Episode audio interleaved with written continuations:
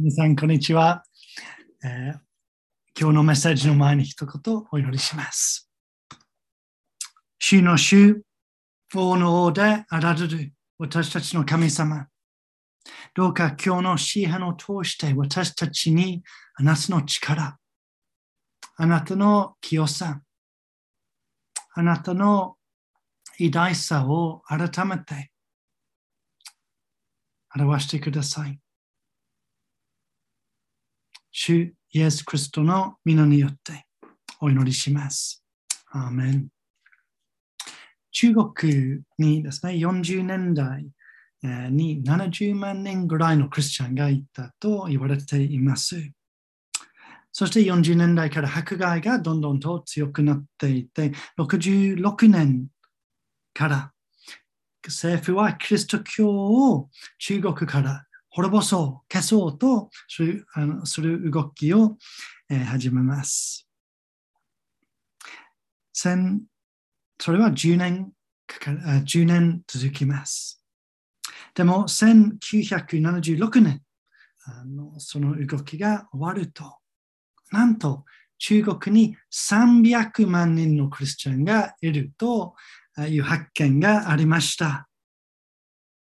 まあ、それからもあの迫害が多かれ少なかれ続いていて、今は特に激しい状態だそうですけれども、でも今日に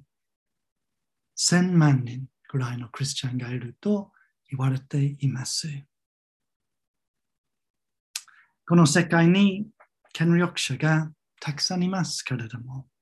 この世界の本当の統治者は誰なんでしょうか。詩編に編を見ていきましょう。えー、先週も言ったんですけれども、えー、この、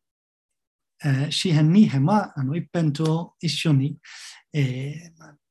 詩編の導入、詩編全体の導入となっていて、この一辺二編は強くつながっている詩編で、特にあの一辺が二つの道を紹介していて、あの神様に従って、えー、あの御言葉を口ずさむ、えー、幸いな道と罪の道、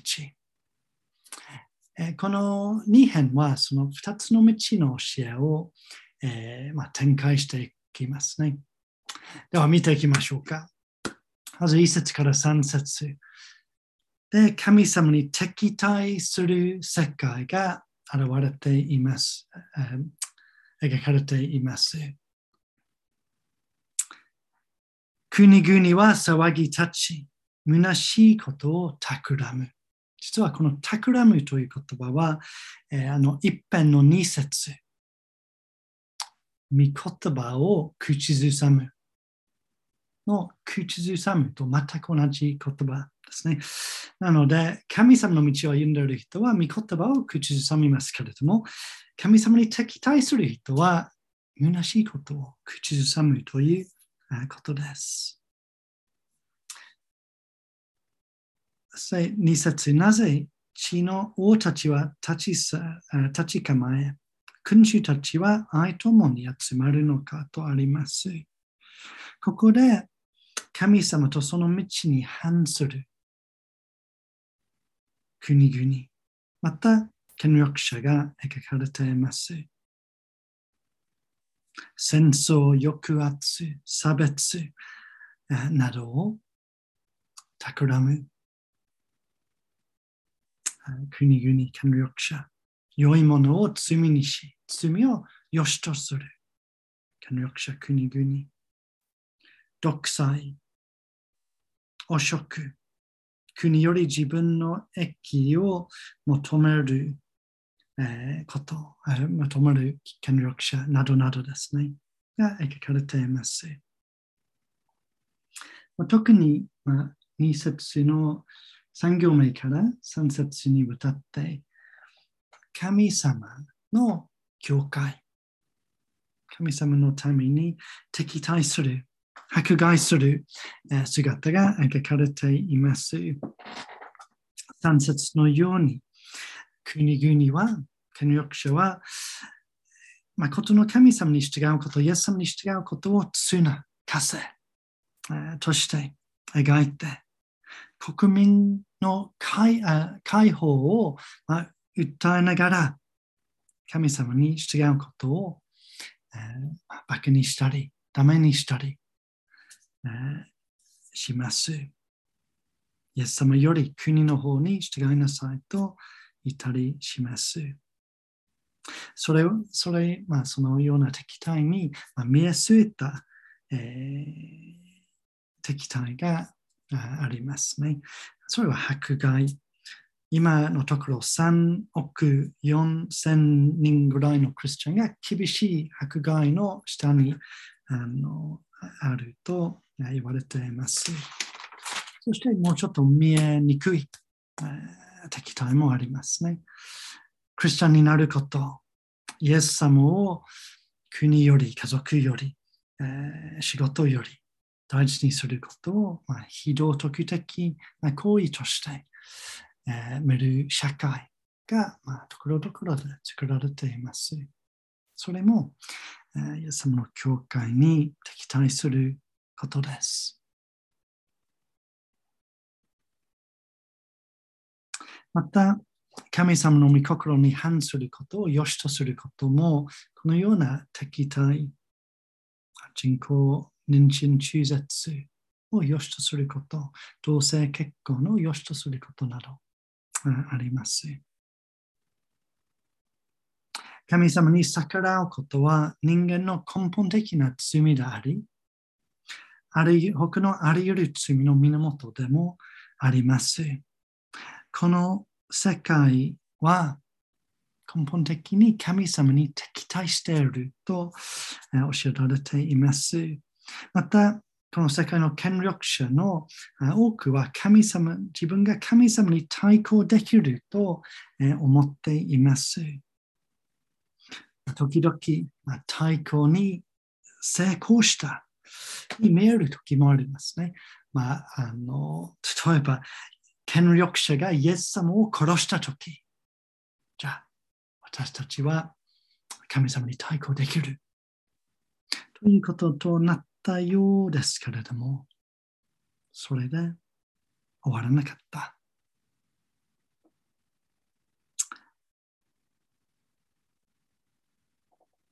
では神様は人の虚しい企み、人の悪、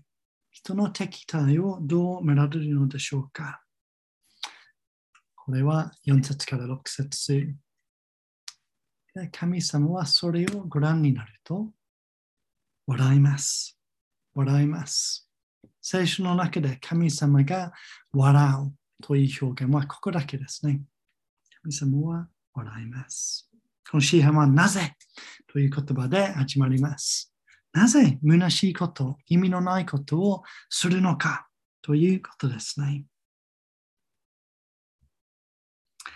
ご自分に対する人間の敵対、御心に反する行動、信者を神様の道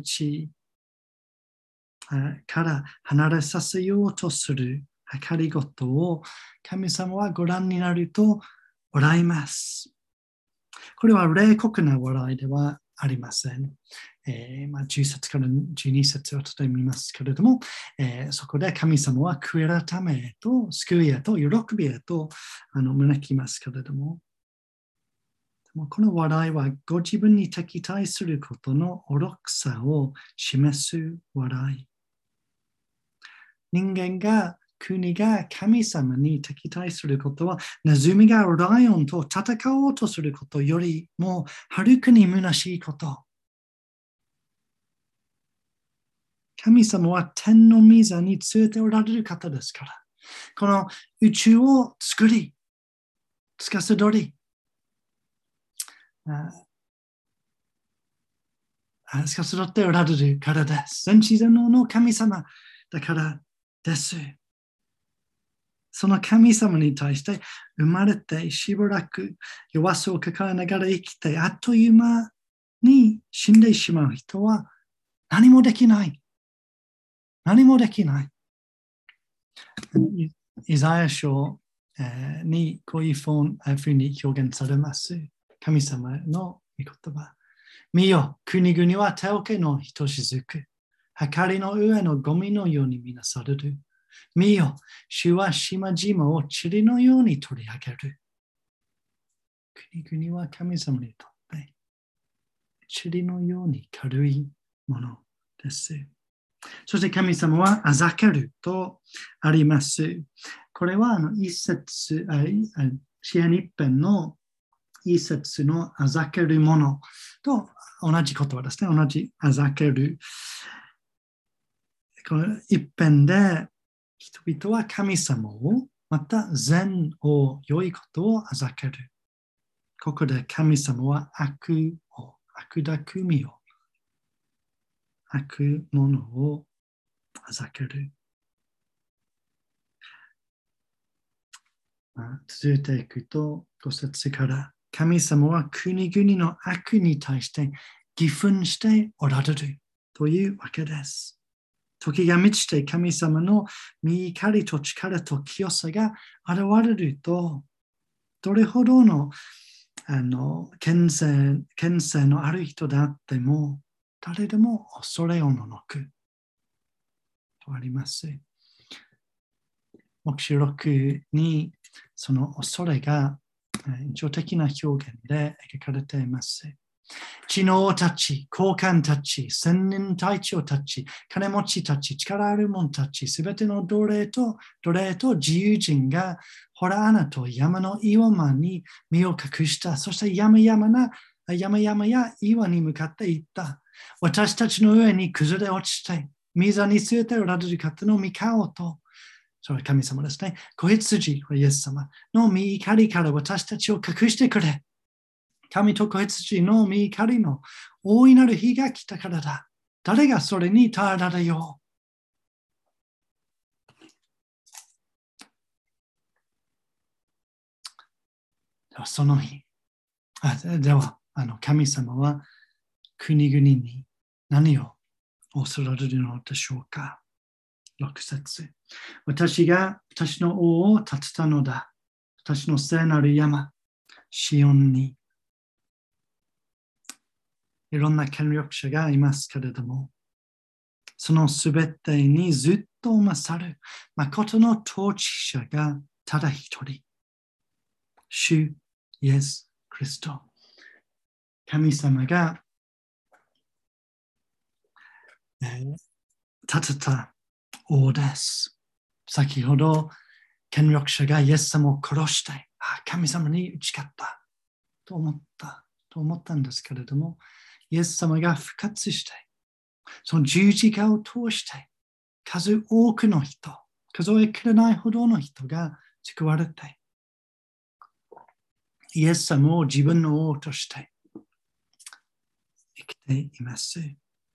そして、聖書によると、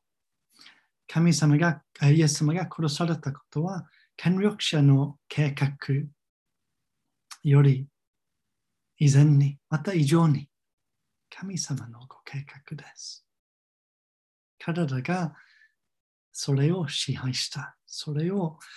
あの実行したというより、神様が彼らを通してご自分のご計画を進め、進められたということです。では、なな節からイエス様が紹介されます。鉄の、えー、杖で国々を牧する方として。なな節によると、えー、神様はイエス様に、あなたは私の子、私が今日あなたを産んだ。えー、この言葉を聞くとちょっとびっくりするかもしれないんですね。あのイエス様が永遠に神の子であられると聖書は、まあ、たくさんのところで教えているからです。ここで、まあ、この表現はあの神の子はここで神が立てた王。あなたは私の子として私のように治まるものということですね。そしてあなたを産んだはあなたを王にした。王として立てたという意味です。まあ、それを確認する聖句は、この使徒の働きじゅうさん章、えー、さんじゅうさん節。神はイエスをよみがえらせ、体の子孫、これはあのダビデたちの子孫である私たちにその約束を成就してくださいました。詩編のだいに編に、あなたは私の子。私が今日あなたを産んだと書かれている通りです。つまり、イエス様がよみがえり、天国に昇り、宇宙の王となった、えー、時を、このなな節が、えー、描いています。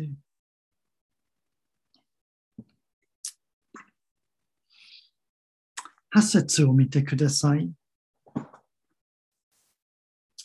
私に求めよ。これは神様がイエス様に語っておられることですね。私に求めよ。私は国々をあなたへの譲りとして与える。地の果ての果てまであなたの所有とする。つまり、世界のあらゆる国からイエス様を信じて、救われて、イエス様を自分の王として、従う人が数多くイエス様に与えられるということです。実際に、事実、こうなっていますね。そう、そうなっています。今、にじゅうおく人ぐらいのクリスチャンが世界にいると言われています。だからこそ、私たちは周りの人に全世界にイエス様を主として知らせます。すべての国々はイエス様の所有、あ、所有じゃない、あの所有なのです。例外なくすべての人にはイエス様に従うことはふさわしい、正しいのです。きゅう節。あなたは鉄の杖、あ、杖で体を牧するとあります。これはあのイエス様の、まあ、誰も征服できない無敵の統治を象徴する表現。これは大きな励ましではないでしょうか。のイエス様は私たちの王、私たちを守って、導いて、私たちを通してご計画を進めておられる王様です。なんと力強いことですね。そして、あのに節の続きで、陶器師が器を砕くように粉々にする。ということで、イエス様の悪を罰する姿が描かれています。人は、国は、帝国は自分が強いものとして考えがちなんですけれども、誰でも実は陶器の器のように一回落とされて、落とされると砕かれてしまいます。残虐な行為をする人、クリスチャンを迫害する者、人、弱い人を抑圧する者、子供を虐待する者、女性をレイプする者、種の犠牲にして私腹を肥やす者、戦争を仕掛ける者、人を人間同士を奴隷にするものなどなど、このような悪を行うものを聖なる聖なる聖なる神が立てられた王であられる主イエス・クリストは粉々にする。つまり徹底的に徹底的に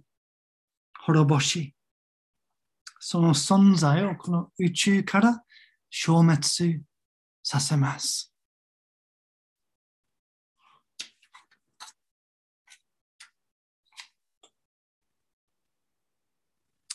この人生でも、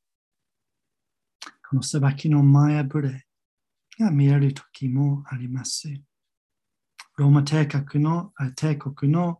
皇帝の幾人かがキリスト教を世界から消そうと、消すと誓ったんですけれども、消されたのはローマ帝国です。一方、キリスト教はそのローマ帝国から世界、全世界に広まり、広まり、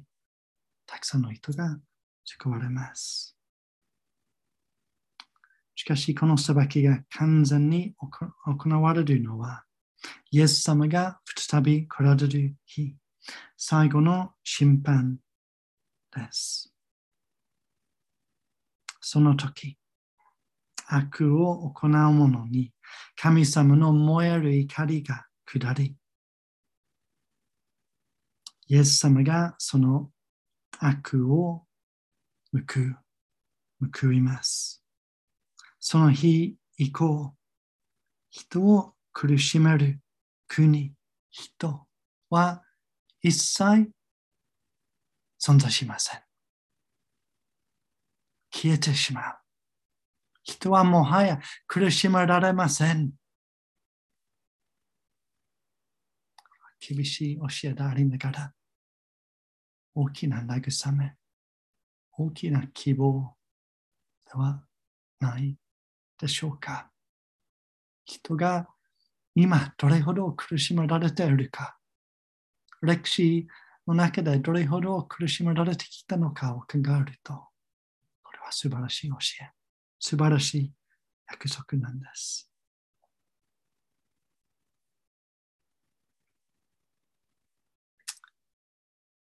最後に、じゅう節からじゅうに節で、えー、神様の警告と招きを詩編者が書きます。世界の権力者をはじめ、人はどうすべ、どうすべきなんでしょうか。見ていきましょう。まず、じゅう節、それゆえ今、王たちを悟れ、悟れ。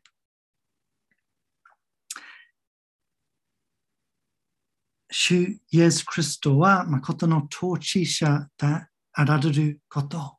悪はただで済まないこと、裁きがあることを悟る。それから、血を裁く者たちを慎め、神様の前にへりくだり、罪を悔い改め、これからどう生きるかをよく考えて、神様の道を歩むということです。じゅういち節、それつつ、主に使いよ。おのきつつ、震え。子に口づけせよ。実はこの震えるという言葉は、えー喜ぶという意味もあります。そしてほとんどの、えー、聖書の翻訳で、またほとんどの、まあ、読んでいる限りほとんどあの、ほとんどの仲介書で、まあ、学者が、えー、これを喜ぶと翻訳した方が良い。えー、この言葉は旧約聖書の他のところにはよんじゅうさんかいも出てくるんですけれども、それぞれはあの喜ぶ。は明らかに正しい翻訳で、えー、ここでも喜ぶという翻訳が良いと私は思っているんですけれども、えー、喜ぶ、えー、として捉えて話したいと思います。それつつ、これは神様の偉大さ、力、主権を認めて、神様を神様に敵対することの恐ろしさ、愚かさを悟って、神様を敬い、使える。自分の欲ではなく、神様に従い、イエス様と人を愛して、神様が御言葉で仰せられる道を歩むこと。そして、おののきつつ、喜ぶとあります。神様を恐れ、イエス様を自分の王にし、罪を悔い改めて良い行いに励むことは、三節の枷、綱ではなく、誠の自由なんです。そして最高の喜びであります。で、これに口づけせよ。この口づけは尊敬、愛情、忠実、えー、服従の、えー、印です。じゅうに節。主が怒り、お前たちが道で滅びないために、御怒りがすぐにも燃えようとしているからだ。このすぐにもは、まあ、イエス様が私たちのように、まあ、気まぐれにというかあの、急に起こってしまう方ということではありません。これは私たちがイエス様の怒りがいつ下るかわからない。私たちの罪に対する裁きがいつ下るかわからない。なので、悔い改める日は今日なんです。明日ではなく、明日は手遅れかもしれない。今日なんです。じゅうに節の最後の行を見る前に、ここでちょっとだけ、えー、この詩篇の私たちにあの、まあ、応用したいと思います。思います。みっつの応用。ひとつめは、権力のあるもののために祈りましょう。ふたつめ、イエス様の統治、裁きの正当さ、あ、すみません、統治、裁きを覚えて、恐れ、かしこまりながら、感謝して、喜んで、イエス様に仕えていきましょう。また、悪はいつまで、いつまでも、えー、はびこる、えー、はびこらない。人はいつまでも苦しめられない。ということも覚えて、希望と光を持っていきましょう。そして三つ目の、えー、応用は、二つの道のテーマに戻りますけれども、私たちに問われているのは、私たちがイエス様を自分の王にして従うか、神様に敵対する世界に従うかということですね。これは、あの、まあ、最初にクリスチャン、えー、になるかどうかを決めようとするとき、それはイエス様に従うか、世界に従うかという選択ですね。でもその時だけではなく、クリスチャンになってから、これは日々の選択。今、今日、この場面で、イエス様に従うか、神様に敵対する世界に従うかが問われています。皆さんがご存知のように、戦争の中で日本の、えー、多くの教会が神様に逆らって、イエス様より国に従いました。天皇陛下を拝んだり、聖書の教えより政府の発言を大事にしたり、無批判的に戦争を支えたりしていました。でもその中で、忠実に歩んだ者がいました。イエス様を徹底、イエス様に最後まで、えー、従った者。その一人は寺尾七樹、えー、というクリスチャンの方で、えー、彼はあの戦争の中で逮捕されて、えー、厳しい尋問を警察から、えー、受けたんですけれども、その中で、彼は、寺尾さんは、ローマ人の手紙じゅうさん章いっ節を引用しました。人は皆上に立つ権威に従うべきです。神によらない権威はなく、存在している権威はすべて神によって立てられているからです。それはですね、あの、クリスチャンの普通のやり方は、自分の国の政府などに従うこと。しかし、えー、あの国の権威は神様から与えられていることで、神様が許さないとその権威を握ることができないということで、神様の教えと政府の方向がぶつかってしまうと、クリスチャンはイエス様の道、神様の道に従わなければなりません。まあ、それをちょっと説明したいから、こう、テラオはこう言いました。天皇陛下の統治に服するといっても、そのご方針と聖書に示されてあるご聖旨とが異なるような場合は、私どもは魂の問題のみならず、たとえ肉体上のことであっても、天皇陛下の命令には服するというわけにはいかず、かような場合、いかに厳重な処分を受け、受けようとも、それは神より祝福されるべきことであると信じ喜んで、絶対的な神の命に服すべきであると確信しております。私たちも同じスタンスを日々取らなければなりません。まあ、もちろん私たちは戦争と同じ状態にはいるわけではないんですけれども、先ほど言ったように、日々同じ選択をしなければなりません。自分の、例えばですね、自分の信仰、宗教を話すべきではないと言っている社会か、福音を世界に述べ伝えなさいと恐られるイエス様か、結婚しなくても性的な関係を持ってもいいと主張する社会か、性的な関係は配偶者とだけ持つべきと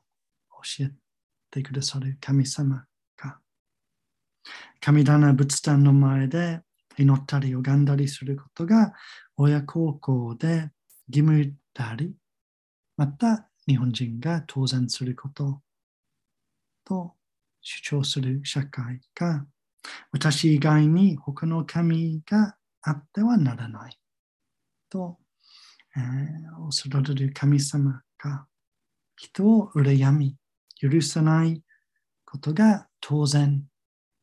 という社会か、敵を愛しなさいと恐れられるイエス様か、どちらに従うか。他にも例はいっぱいあると思うんですけれども、日々問われています。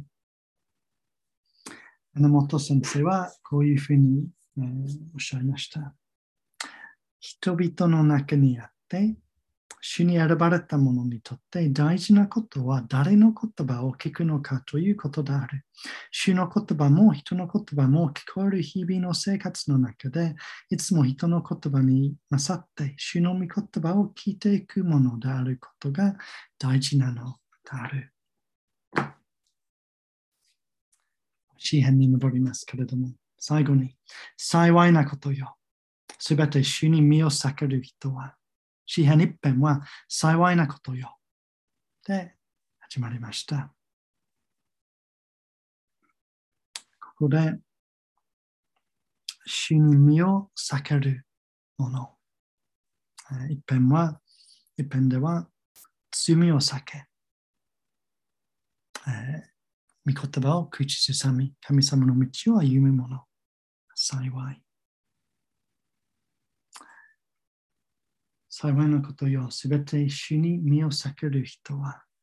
この詩編で見たように、私たちはイエス様を避けることができません。イエス様は私たちが信じても信じなくても、従っても従わなくても、認めても認めなくても、イエス様はこの世の、この世界のことの統治者であられる。また、私たちを裁く方でもあられる。私たちはイエス様を避けることができません。しかし、イエス様に身を避けることは幸いです。イエス様に身を避けると、イエス様と一緒に歩むと、イエス様を信じていると、イエス様に従っていると、そのイエス様に身をあの避けると、罪が、罪の許しがあり、私たちは裁きから、神様の怒りから解放され、守られて、またこの世界の悪が私たちから、私たちを神様の愛から離すこともできないし、私たちの喜び、永遠の命、私たちの幸いを奪うこともできません。ぜひ、このイエス様に身を避け、イエス様を自分の王として歩み、イエス様に従って、その喜び、幸いの道を歩んでいきましょう。恵み深い天のお父様、イエス様を褒めたたえます。主の主、王の王であられる方を褒めたたえます。どうか私たちが、また私たちの周りの人、この国、この国の権力者も、イエス様を認めて、イエス様を礼拝して、